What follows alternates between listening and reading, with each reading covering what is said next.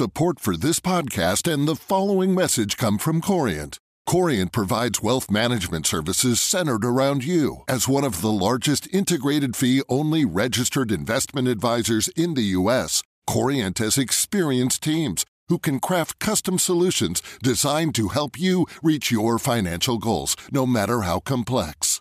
Real wealth requires real solutions. Connect with a wealth advisor today at Corient.com. That's Corient.com. Hello, and welcome to the Rachman Review. I'm Gideon Rachman, Chief Foreign Affairs Commentator of the Financial Times. This week's edition is about how the war in Ukraine will remake the politics of Europe. In the past few weeks, I've visited several European capitals, including Vienna, Berlin, and Stockholm. In Vienna, I caught up with an old friend who's also one of the most interesting analysts of European politics.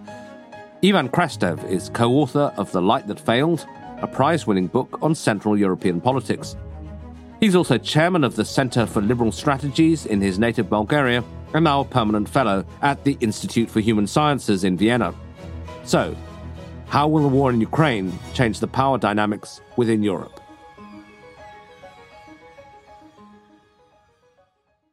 Ever since the foundation of the European Union, it's been something of a truism that the driving force of European integration was the Franco German partnership. France and Germany were the two largest of the original six members of the EU, and even though the EU is now a club of 27 countries, Germany and France are still often seen as the two most powerful. But the war in Ukraine may be changing that. Both Germany and France have taken a lot of criticism for allegedly being too friendly to Vladimir Putin before the war in Ukraine. At the UN General Assembly last week, Emmanuel Macron, who once championed rapprochement with Russia, took a rather different tone. Russia must now see that it cannot impose its will militarily, even if there are uh, fake pretend referenda in territories that have been bombed and are now occupied. It is up to the members of the Security Council to say this loud and clear and to the members of this assembly to support us on our path to peace. But the star turn at the UN was Volodymyr Zelensky, addressing the General Assembly by video link from Kiev. A crime has been committed against Ukraine, and we demand just punishment. The crime was committed against our state borders. The crime was committed against the lives of our people. The crime was committed against the dignity of our women and men. The crime was committed against the values that make you and me a community of the United Nations. And Ukraine demands punishment for trying to steal our territory. The wars turned Zelensky into a global figure and made the fate of Ukraine one of the most crucial international issues of our time. Some believe that Zelensky and Ukraine are experiencing their proverbial 15 minutes of fame and that in time the Ukrainian question will fade into relative insignificance. But Ivan Krastev disagrees, as he explained when we met in Vienna he thinks the question of Ukraine will now redefine the politics of Europe and the European Union. Before the war, you can argue is Ukraine part or not of this European space. Now you cannot argue it because this is obviously Europe's war. And European Union is so much part of it, reluctantly or not, that the geography of Europe has changed. So you think it's inevitable that inevitable is a big word, but that Ukraine membership, which always seemed very, very distant, now is likely to happen at some point? I don't believe that Ukraine can be integrated in the way the East European countries have been integrated before. It is about the consolidating of the Western sphere of influence in Europe. And from this point of view, Ukraine is going to be integrated much quicker when it comes to the security space, to the energy space. It's going to be a different integration. And secondly, this is going to be much more the reinvention of European Union than simply basically the enlargement, because the idea of the geopolitical Europe takes a totally different meaning when you have Russia on your border, and this Russia this time is a hostile power. And the third thing, which is also new, is that the relations of Germany to this crisis has changed with the global financial crisis, Germany managed to show that they had economic power at the center of European project. With the migration, basically, it was also reaffirmation of how Germany perceived itself. Open, solidarity, liberal Germany, very much in a conflict with some of the East Europeans, but it was a crisis from the position of strength of Germany. And even during the COVID, which was difficult for everybody, German system worked. You didn't have the feeling that the German political identity was challenged. With this crisis, the German political identity, in my view, was challenged on three major levels. One is outsourcing basically of security to the United States. Suddenly, Germany discovered, particularly after their Trump experience, that they should reinvest in defense capabilities. And for Germany, this is kind of a heart surgery. Mm. the second was the idea that they can keep the economy and uh, industrial transition based on a cheap Russian gas. It is over. And thirdly, Germany's dependence on the Chinese market is going to be put into question with this type of a growing confrontation between the West and China. And from this point of view, the war in Ukraine also contributed to this. So Germany's gone from being this country that felt like it had it all sorted out, that everybody should learn from, to being a country that sort of feels that it's it's on the back foot, that it's made mistakes. One thing that's particularly interested me, I was in Berlin last week, was I hadn't realized how bad German Polish relations are, mainly about this question of Russia, but also around the rule of law issue. What do you think is going on there? Uh, listen, this is really big because, in a strange way, in my view, the Polish German relations is going to be so important for the future of the European Union as the French German relations have been in the 1950s. Suddenly, countries like Poland said Germany lost the moral authority when it comes to the European project. Germany was wrong not listening to us.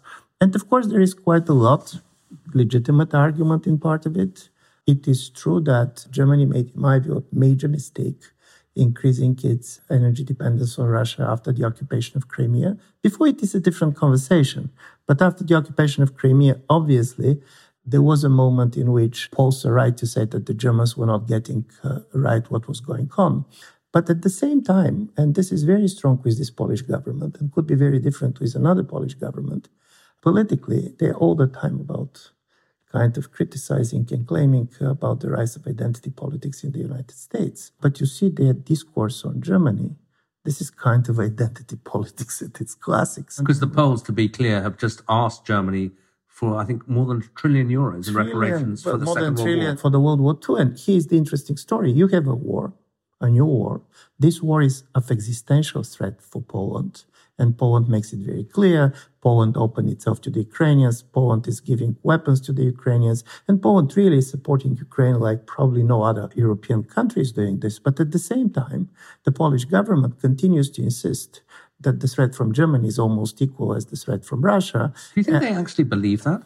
I had the feeling, and I hope that I'm wrong, that uh, the current Polish government decided that they're going basically to make more votes for the next elections, trying to mobilize this type of sentiment than relying on the European money. So suddenly anti-German sentiment is becoming an identity builder for the conservative camp that is now governing the country.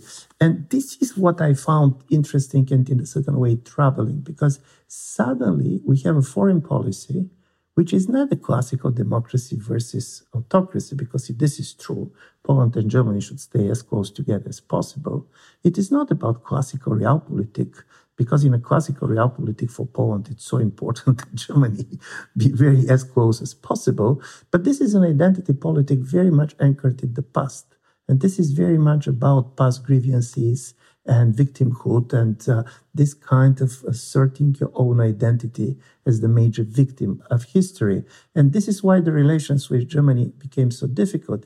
There are other countries which also in Central and Eastern Europe started to develop other kind of a disagreement with Germany. And this is why the relations with Central and Eastern Europe is important. One of these goes basically also to the energy policies. And this time about the fact what is more important energy transition or energy security. On the other side, they had the feeling that for the last 30 years, nobody was taking them seriously. They were just consumers of European policies, that this has changed. And while some of their arguments, in my view, are legitimate, mm. the tone of the discussion is becoming counterproductive and also hiding certain type of political issues which are very important for different countries because part of the things that Mr. Kaczynski is doing, attacking Germany all the time, is basically trying to hide the fact that the rule of law problem that Poland is facing are real issues. Yeah. And I wondered whether, I mean, you said that there's this sort of genuine sense of emotion behind it, genuine identity politics behind it. But is it also on the Polish side a response to this crisis over the rule of law and a way of pushing Germany back because Poland has been found in violation of the rule of law by the European Court of Justice. It's being fined, I think, a million euros a day if it doesn't change its court decisions. Now, the Poles, I think, believe that Germany is behind all of this. So it's a way of pushing Germany back, isn't it? Totally. And also, it's very much about the domestic politics. Poland is a divided country. In a way, Poland looks like the United States. There are two Polands. And these two Polands have a different values. They may have different choices. It's this kind of rural, uh, urban Poland. And suddenly, for this kind of Kaczynski's Poland, Germany is more important when it comes to identifying themselves than Russia, because when it comes to Russia, there is not many Poles that are particularly friendly about Russia. There are not many Poles that basically has a different views of what President Putin is doing in Ukraine. But on Germany, they are divided. And Mr. Kaczynski really made a huge issue to the extent that he starts assuming and asserting that the leader of the opposition, Donald Tusk, as if speaks German at home, which everybody knows is just a bullshit. But this idea that there is a Polish Poland and German Poland. So he's trying to basically say that Tusk is a sort of German agent. Yeah, German agent. But interestingly enough, he's also saying that what is Brussels and what is basically Berlin is also the power base for the Polish opposition. Right. So for him, the whole story about the rule of law is about the story of Poland's sovereignty, and this is how he's going to do this. So this is why, strangely enough, why you have an external threat, which on one level, of course, is unifying Poland. On the other side, none of the deep divisions in the country have been breached. And also, when you look at Central and Eastern Europe as a whole, we're going to see a major divisions. Hungary is openly the most pro-Russian country in the European Union, following a policy that is much more friendly to Vladimir Putin than anybody else. Of course, the Baltic republics and Poland are the ones most scared. Now, Hungarians and Poles, they agree when it comes to the rule of law and how they view Brussels, but they totally disagree on the war yeah. and on Putin. So from this point of view, this is a moment in which Central Europe really finds itself at the center, but it finds at the center very much divided, divided between countries, but also divided within the countries. So let's talk a bit about Viktor Orban because I mean it's interesting. As I say, I hadn't picked up till I started traveling a bit more how bad Polish-German relations were, but I think also partly because Viktor Orban, if you go to the United States, is a huge figure, oddly, because of his relationship with CPAC, with the Trump Republicans, and so on. And then, you know, speaking to people in Berlin and Brussels, I got the feeling actually they're more concerned about Poland than about Hungary in, in some ways. But where do you think this war has placed Orban? Viktor Orban now is trying basically to define Hungary as an island within the ocean of the European Union, which is fighting fiercely for its sovereignty. I never believed, to be honest, that he's particularly Putin friendly. I can see him much more interested in China than in Russia. But Orban made a choice, which is very different than Poland's. Poland decided the United States is so important for the security of Poland that it is not going to be involved in the American domestic politics. So Kaczynski probably feels closer ideologically to Trump, but he's never going to go on the tribes event and attack Biden because for Poland, America is critically important. Here, Orban made a choice which is kind of very unexpected for a small European country. So he decided to enter the domestic politics of the United States and totally to bet on Trump and the Republican Party. And he went basically directly to Fox News saying that nevertheless, of what's going to happen to the Republican Party, Fox News is going to be important.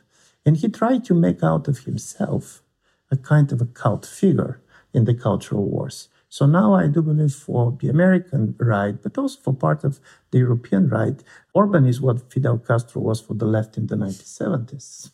And this is how basically he's trying to keep his importance in the European project. Because imagine for the moment that in 2024, they're going to be a Republican president. The role of Hungary and Orban is going to be totally different. While Orban is highly nationalistic when it comes to cultural policy and he tries to concentrate power, on the other side, he's extremely friendly to big foreign companies and particularly German companies. And you're not going to hear much anti German rhetoric from him because his model is economic exporting opening model based on a total political closure. Poland is different because uh, Kaczynski does not simply want a cultural war. He really believes that at least 50% of the banking sector should be owned by Poles. He's particularly uneasy about foreign companies owning media in Poland. So, from this point of view, they're not the same, but in a way, both of them are betting on the same things. And this is that European Union is going to change in a direction of a much more economic space with a more political sovereignty. And this is why they don't know what to do with this crisis, because this crisis is pushing for much more united Europe. This crisis is also much more pushing for common European foreign policy and much more geopolitical Europe. And Poland enjoys this to the extent that basically it should stand against Russia, but it fears that this is going to help Brussels to concentrate more power.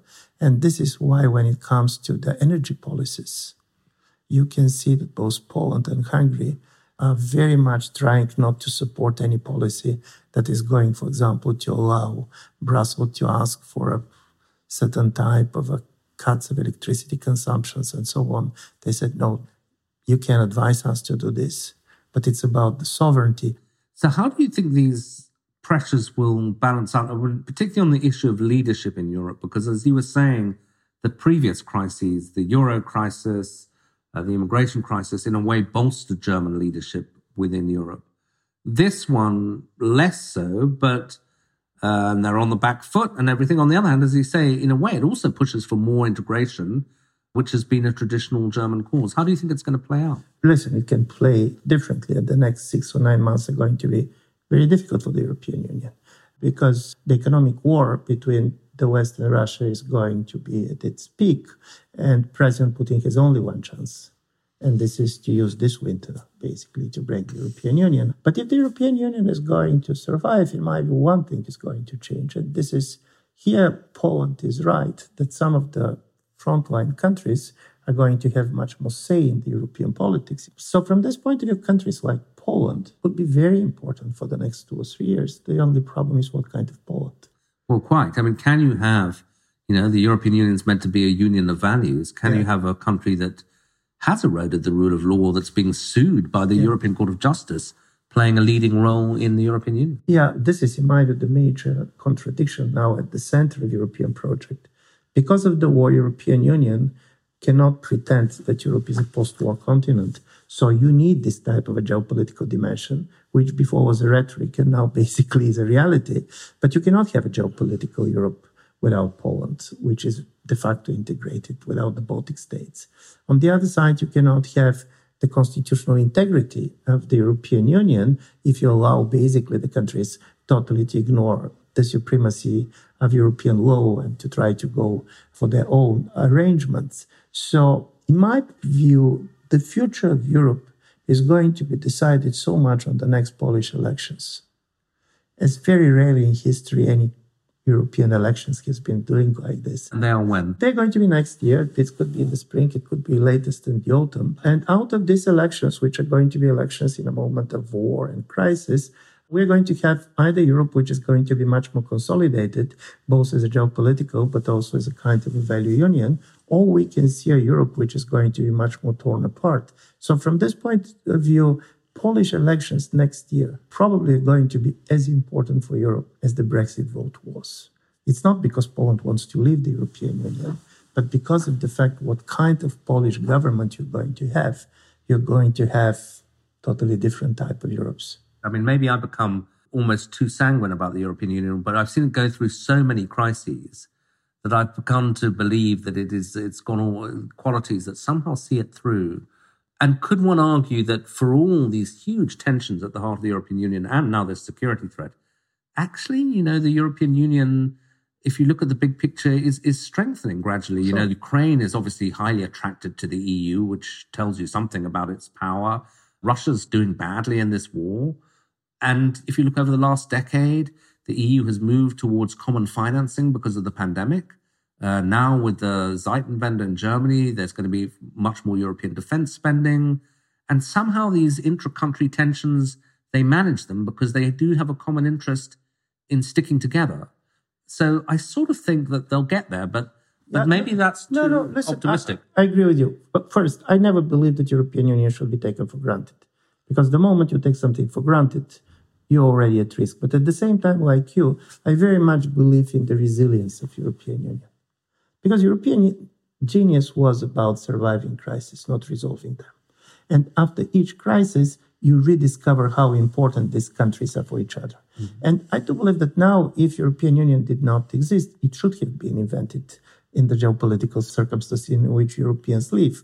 So, if Polish elections go for a much more pro-European option, then you're going to have a level of integration which is not simply going to allow to survive, but you're also going to have a resilience based on the idea of a transformation. What I mean, Germany needs a strong partner on the East, particularly if Ukraine is going to be in.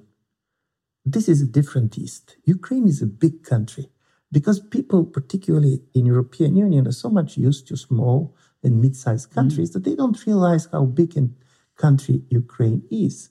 And Poland, obviously, not simply geographically, but also politically, is very well prepared and very well understanding what is happening in Ukraine. So, from this point of view, the European choice of Poland in the way that Poland becoming a major factor for the consolidation of the European Union, this is the most important things about integrating Ukraine.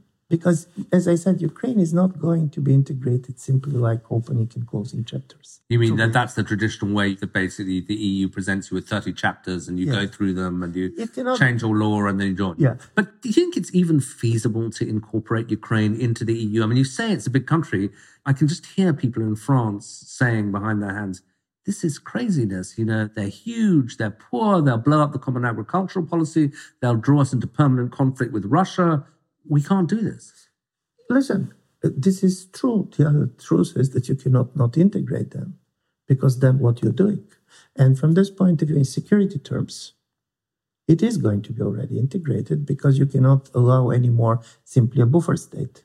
And then we open to the Ukrainians in a certain way they enjoy the freedom to travel and to work. And I do believe that the level of destruction which the Russians are going to impose is going to be so big that even sustaining Ukraine as a functioning country very much is going to depend on the money coming from the European Union and the United States. So, what I said, it is not going to be enlargement in the way it was, but you're going to have reconstitution of what is European Western political space. And from this point of view, of course, Macron is touching on something real when he was talking about his geopolitical Europe, because even before being member of the European Union, there are certain type of European decisions that you cannot exclude Ukraine.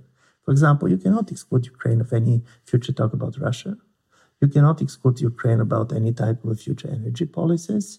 The same, to a certain extent, is coming about the Balkans. So part of the European Union is that we are using the same words for totally different processes. This is not simply basically integrating the Eastern Europeans after the end of the Cold War. This is reconstituting Europe in a situation in which kind of a new Cold War is around. And this is, in my view, a different task. And probably if we're going to use a different words, people are going to understand better what we're talking about. And is that form of creating a new relationship with Ukraine, which is probably many years short of membership, yeah that also maybe begins to help solve the issue of the relationship of the UK with the EU and of Turkey. Totally, because basically, and from this point of view, Turkish elections are going to be critically important. There is a kind of a security space, and this is not simply security in terms of hard security, but this is basically with whom you share data, whom you're going to go to travel. Because one thing has changed dramatically with this war, and this is the nature of European borders. Before this war, at least 10 years ago, Europeans have been living with the idea that we are surrounded by future members. And the idea was we should have hard budget but soft borders. Now we have hard borders. And even this discussion about to ban visas to the Russians and not, it's going to come with other issues. This is going to be a totally different discussions. We're talking about different type of borders. And then the problem is who on which side of border is a critical question. And this is why Ukraine cannot be left on its own. Because this idea of neutral countries, which are just kind of in between, it collapsed in the moment in which Sweden and Finland declared their interest of joining NATO. So this is a different geography. This is a different constitution of European space. And then the United Kingdom is also going to ask itself, basically, okay, being an island is a nice option, but uh, where you are in all this, how you're going to be integrating. At some point, in my view, Poles have been living with the idea that Ukraine, Poland, UK can be a kind of a sovereign states surrounding and basically protecting borders of the European Union. But I don't see that this is particularly attractive to the majority of the Polish citizens or the Ukrainian citizens. You don't want to be the border guards of Europe, you want to be part of it. Was Ivan Krastev speaking to me from Vienna and ending this week's edition of the Rachman Review. I hope you found it interesting and that you'll join me again next week.